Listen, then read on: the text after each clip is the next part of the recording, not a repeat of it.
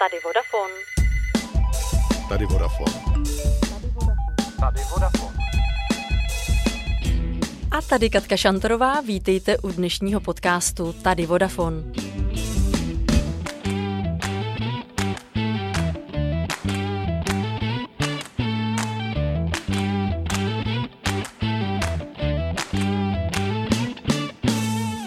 Věříte, že je možné, aby se operní zpěvák dostal z jeviště státní opery do telekomunikační firmy, kde se z něj stane mentoringový manažer?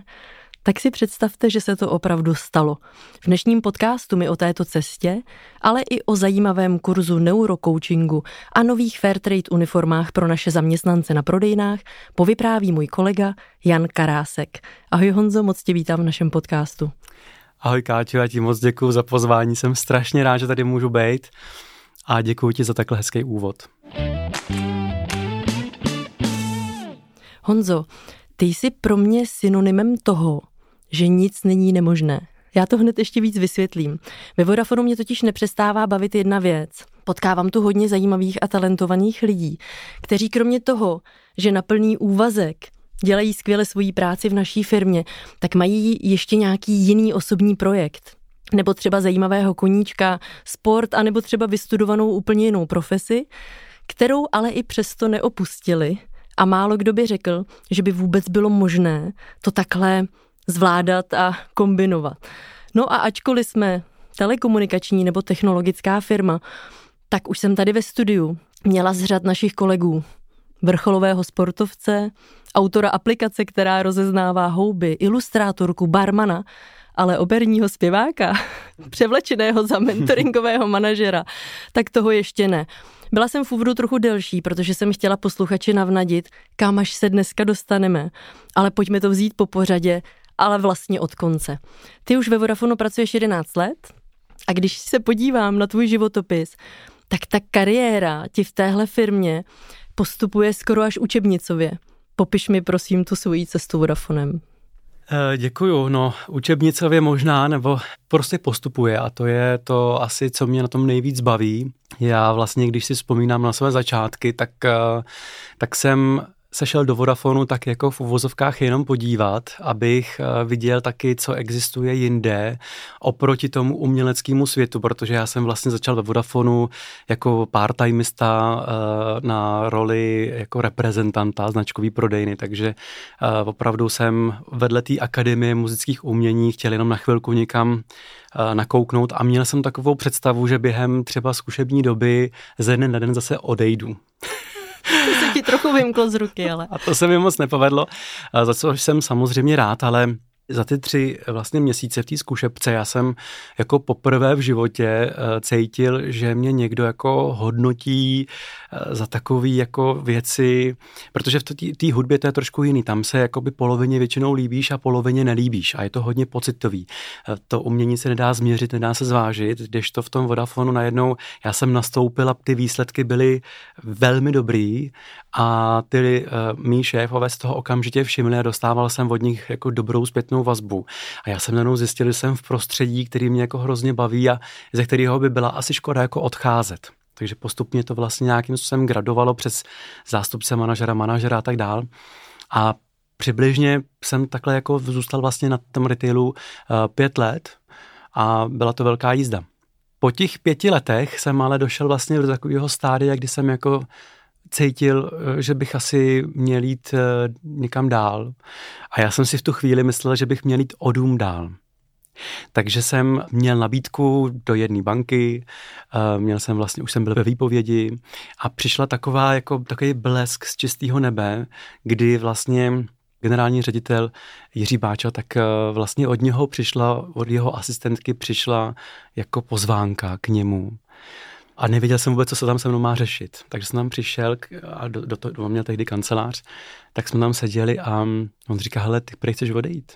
Říkám, no, jako nějak to tak mám, tak se mě ptal na ty důvody, já jsem začal říkat, jako v co věřím, co budu dělat jako jinde a tak dále. A on se tak na mě dívá a říká, hele, to, to zní jako skvěle. Tak to pojď dělat a dělej to u nás. To je neuvěřitelný příběh, skoro až. Takže vlastně jsme se domluvili na tom, že já jsem si sám vlastně v uvozovkách vymyslel pozici na míru, A psal jsem si i vlastní JDčko, který se asi během týdne zprocesovalo, nacenilo a pár dní před nástupem vlastně do té banky, tak jsem uh, jim oznámil, že nepřijdu a zůstal jsem tady.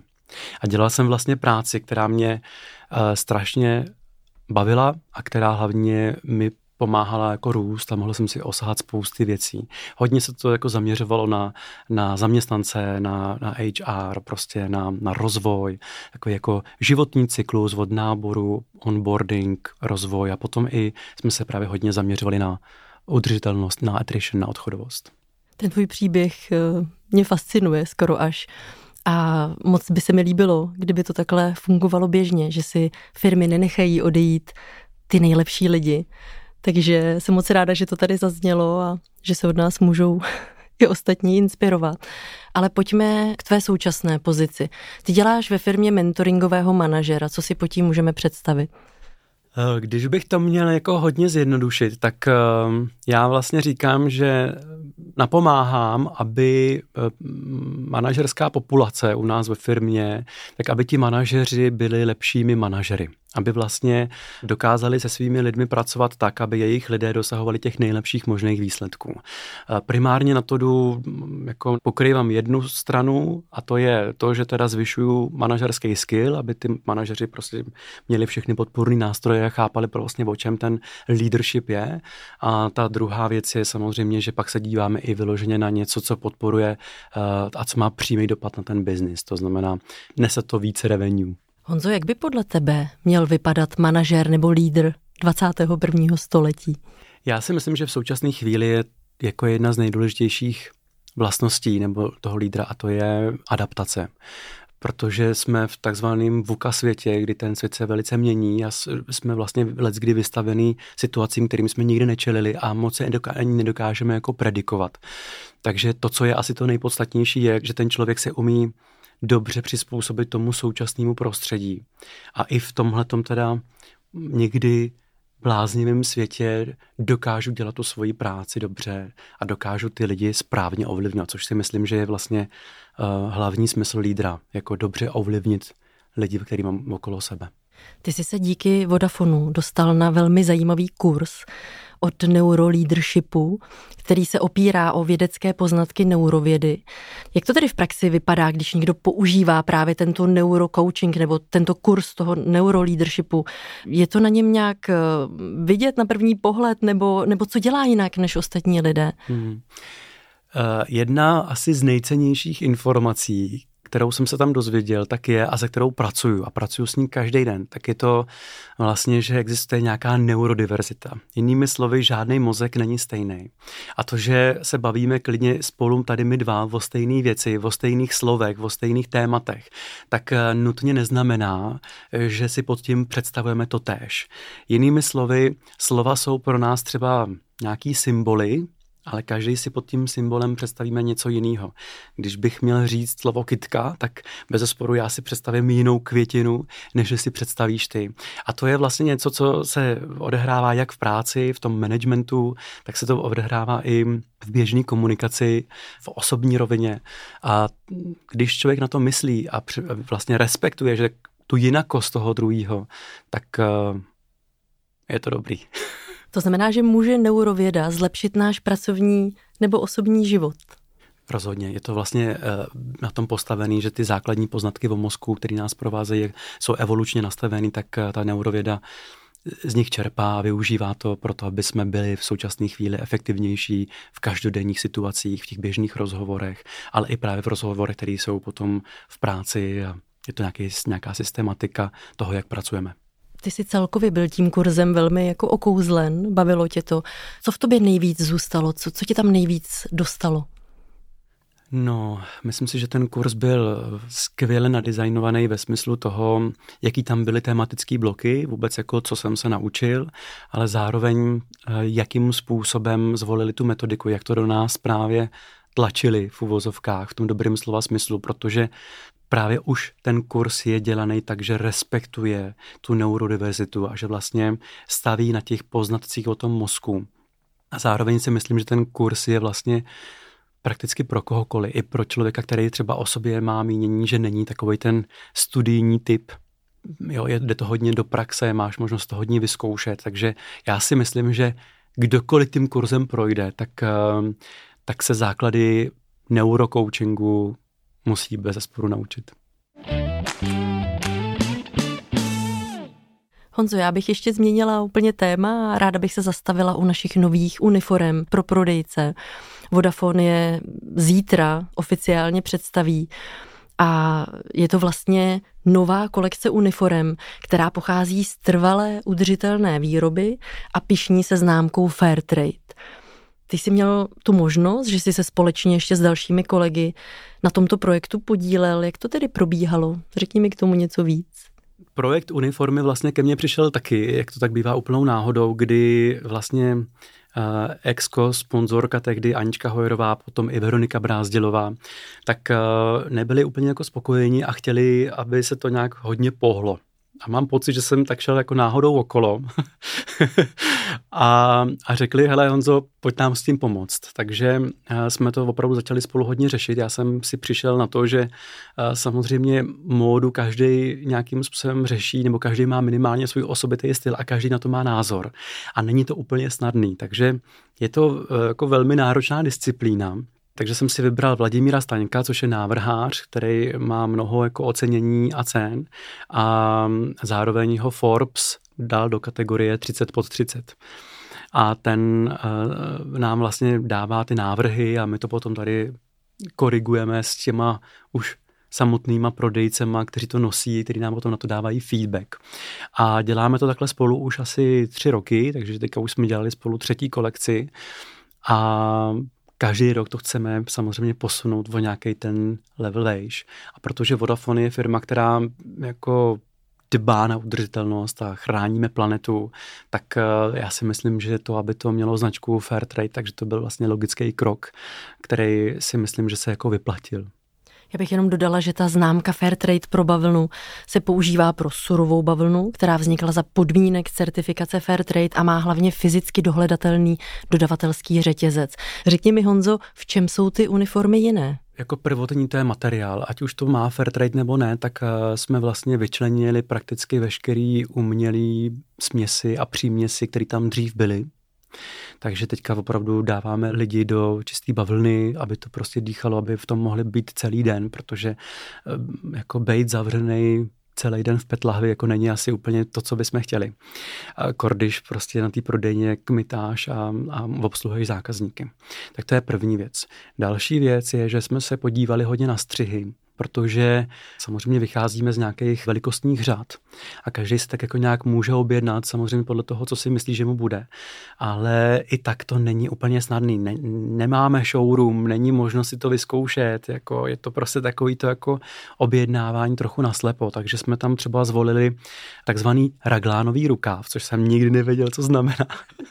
Ale je to vlastně o tom, že to rameno jako nemá tam ten šéf, je to vlastně takový jako spadnutý a vlastně ať už ty ramena máš širší nebo uší, tak vlastně to furt vypadá dobře.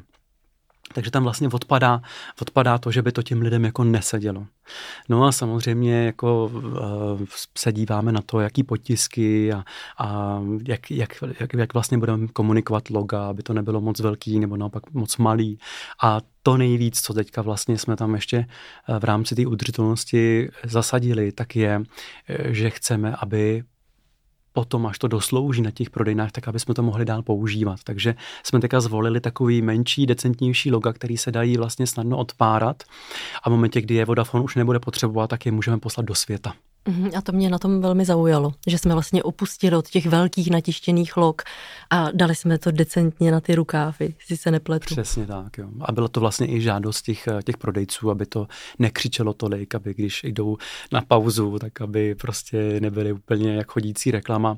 A Vladimír potom řekl někde v nějakém rozhovoru, že ho nejvíc těší, když potom potká nějakýho kolegu z fitka a on má na sobě tu uniformu jeho, Jo, tak to je vlastně na tomto krásný, že ty lidi pak se naopak jako hrdě hlásí k tomu, že mají takhle hezký jako oblečení. To je hezká aktivita, moc se mi to líbí.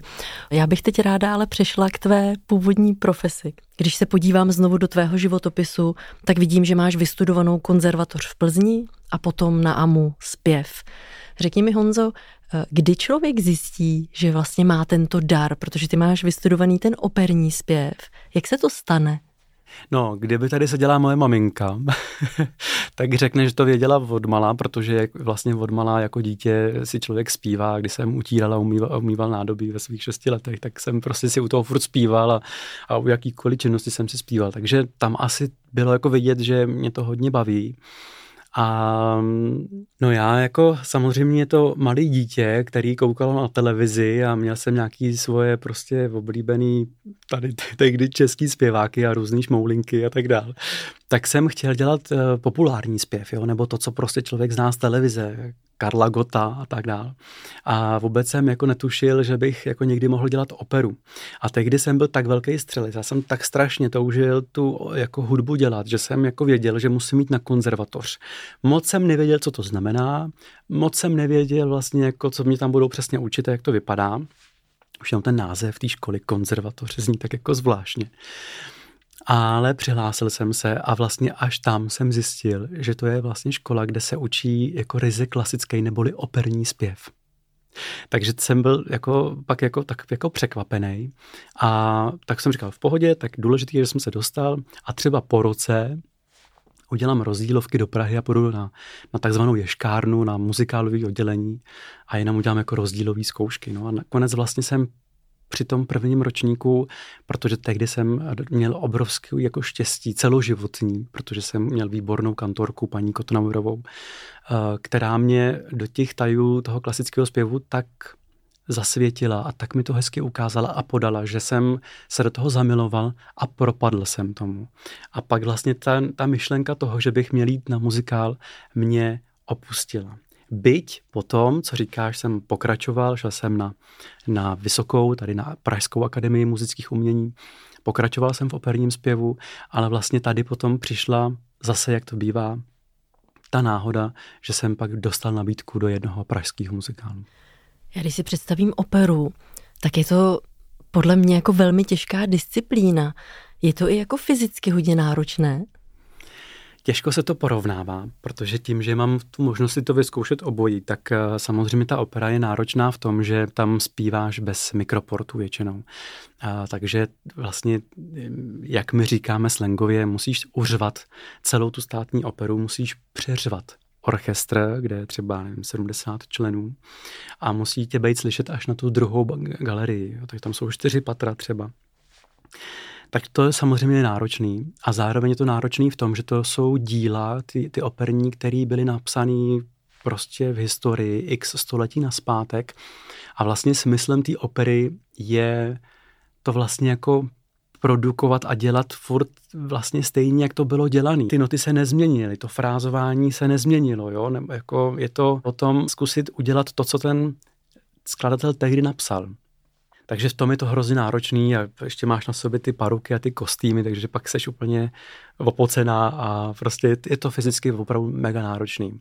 Na druhou stranu, když potom jdu do muzikálu, tak je to náročný vlastně fyzicky taky velmi, protože tam se zase hodně tančí. Je tam hodně jako mluvenýho slova, takže tam zase třeba potom pro mě jako pro operního pěvce je to náročný v tom, že já tam mluvím, u toho tancuju, pak jdu hnedka zpívat, jsem udejchaný.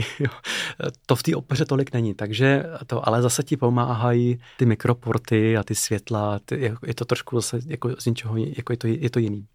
Ty jsi členem státní opery Praha už 14 let. To, to zní tak. hrozně, když to řekneš. Ale zároveň si členem uh, divadla Kalich, mm-hmm. dalších asi 12 let. Mm. Kde, u jakého představení tě můžeme slyšet? Tak eh, v tom Národním divadle nebo v té státní opeře, tak tam dělám několik inscenací. Je to Aida, je to Nabuko, je to Vrací se nám Mephistopheles, ale bylo tam celá jako řada i Otelo, Turandot, opravdu toho byla velká řada. A co se týká toho divadla Kalich, tak tam je to muzikál Robin Hood, který se hraje asi od roku 2010, takže to je opravdu 12 let. Je to představení na programu a je to autorský duo Gábina Osvaldová a Ondřej Soukup, což si myslím, že je naše česká jako špička tady v tom oboru a Gábinino texty jsou prostě famózní. Jako doporučuji všem, ať se na to přijdou podívat od nového roku. V únoru už tam jsou zase nasazený představení, takže eh, kdokoliv z vás byste měli chuť, tak přijďte. Řekni ještě, Honzo, jaký máš druh hlasu a co je třeba dobré na ty hlasivky, na to zpívání? Jak pečuješ o svůj hlas? Tak teďka uh, klasická jako podzimní uh, nálada a podzimní počasí, tak uh, jsem trošku nakřáplej, ale jinak můj, můj obor je vyloženě takový bas bariton, takže to je, jako jsou to nějaký, jako, je to ten střední hlas i s těma spotkama. Trošku se mi to vyvíjí v čase a no já si myslím, že to nejdůležitější na hlasivky je mít nějakou jako hlasovou hygienu a v tom operním světě to je i mlčet. Takže nejenom to, že teda pak jako člověk musí trénovat, musí cvičit, aby ty hlasivky byly v nějaký kondici, ale pak jako když už je fakt před nějakým velkým vystoupením, tak je dobrý třeba ten den mít jako hlasový klid a dát si ten odpočinek, protože to je sval. A je to prostě jako když by si chodila běhat, tak je potřeba trénovat, ale pokud mě čeká maraton nebo nějaký, jako, nějaký dostih, tak eh, předtím si musí to tělo odpočinout.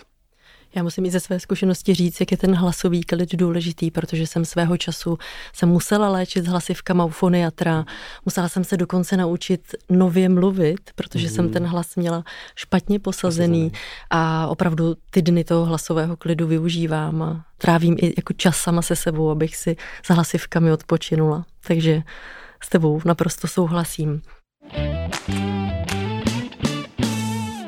Já dokonce o tobě vím, že si svoji diplomovou práci psal na Leoše Janáčka. Pro mě je to jako velice náročný autor. Ty si zpracovával její pastorkyňu a dokonce si v rámci té diplomové práce dělal rozhovor s pěvkyní, s operní pěvkyní Evou Urbanovou. Co si myslíš, jaké je české publikum? Mají rádi Leoše Janáčka nebo obecně chodí Češi na operu? Tak ta tradice operní tady je opravdu velká. Myslím si, že Češi stále chodí a doufejme, že i chodit budou. Mně osobně dělá největší radost, eh, když eh, sám chodím do divadla i jako divák a vidím tam mladí lidi, kteří prostě to objevili a, chodí a tak to mi dělá velkou radost.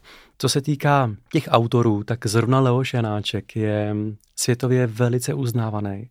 A vlastně, když pojedeš do metropolitní opery, do Vídně, do Skaly, tak určitě jeho tituly typu přesně Jenufa nebo z mrtvého domu eh, tam většinou jsou.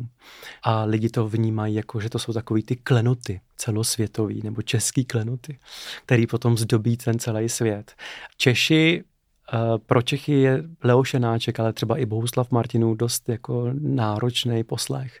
Takže většinou ty jejich, jejich eh, představení jsou nejsou tolik navštěvovaný, jsou jako, moc lidí tam nechodí, ale to nemění nic na tom, že to je krásný.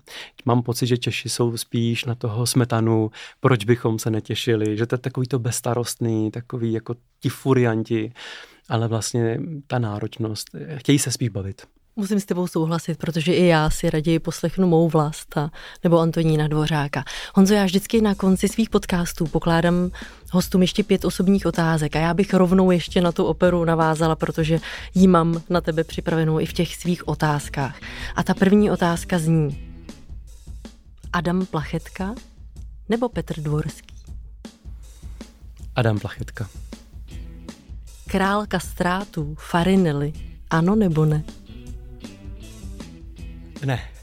Navštívil jsi některou ze světových oper, už si tady zmiňoval Laskalu v Itálii, um, Vídeňskou státní operu, anebo třeba operu v Sydney, nebo máš nějaký sen, že by si některou chtěl z nich navštívit? Určitě všechny, který si vyjmenovala, ale v té metropolitní jsem několikrát byl, takže to je splněný sen. Věříš Honzo mé úvodní větě, že nic není nemožné? Ano, věřím.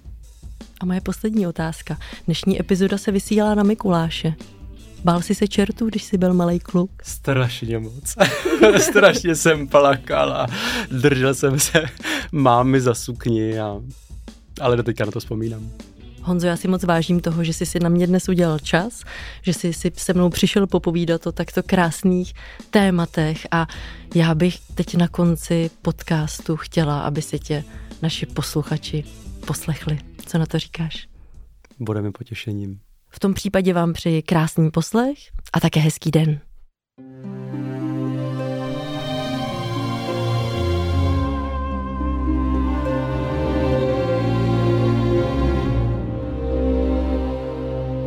Vzpomínky, to jsou lístky čaje, nádoba smutkem zalitá je.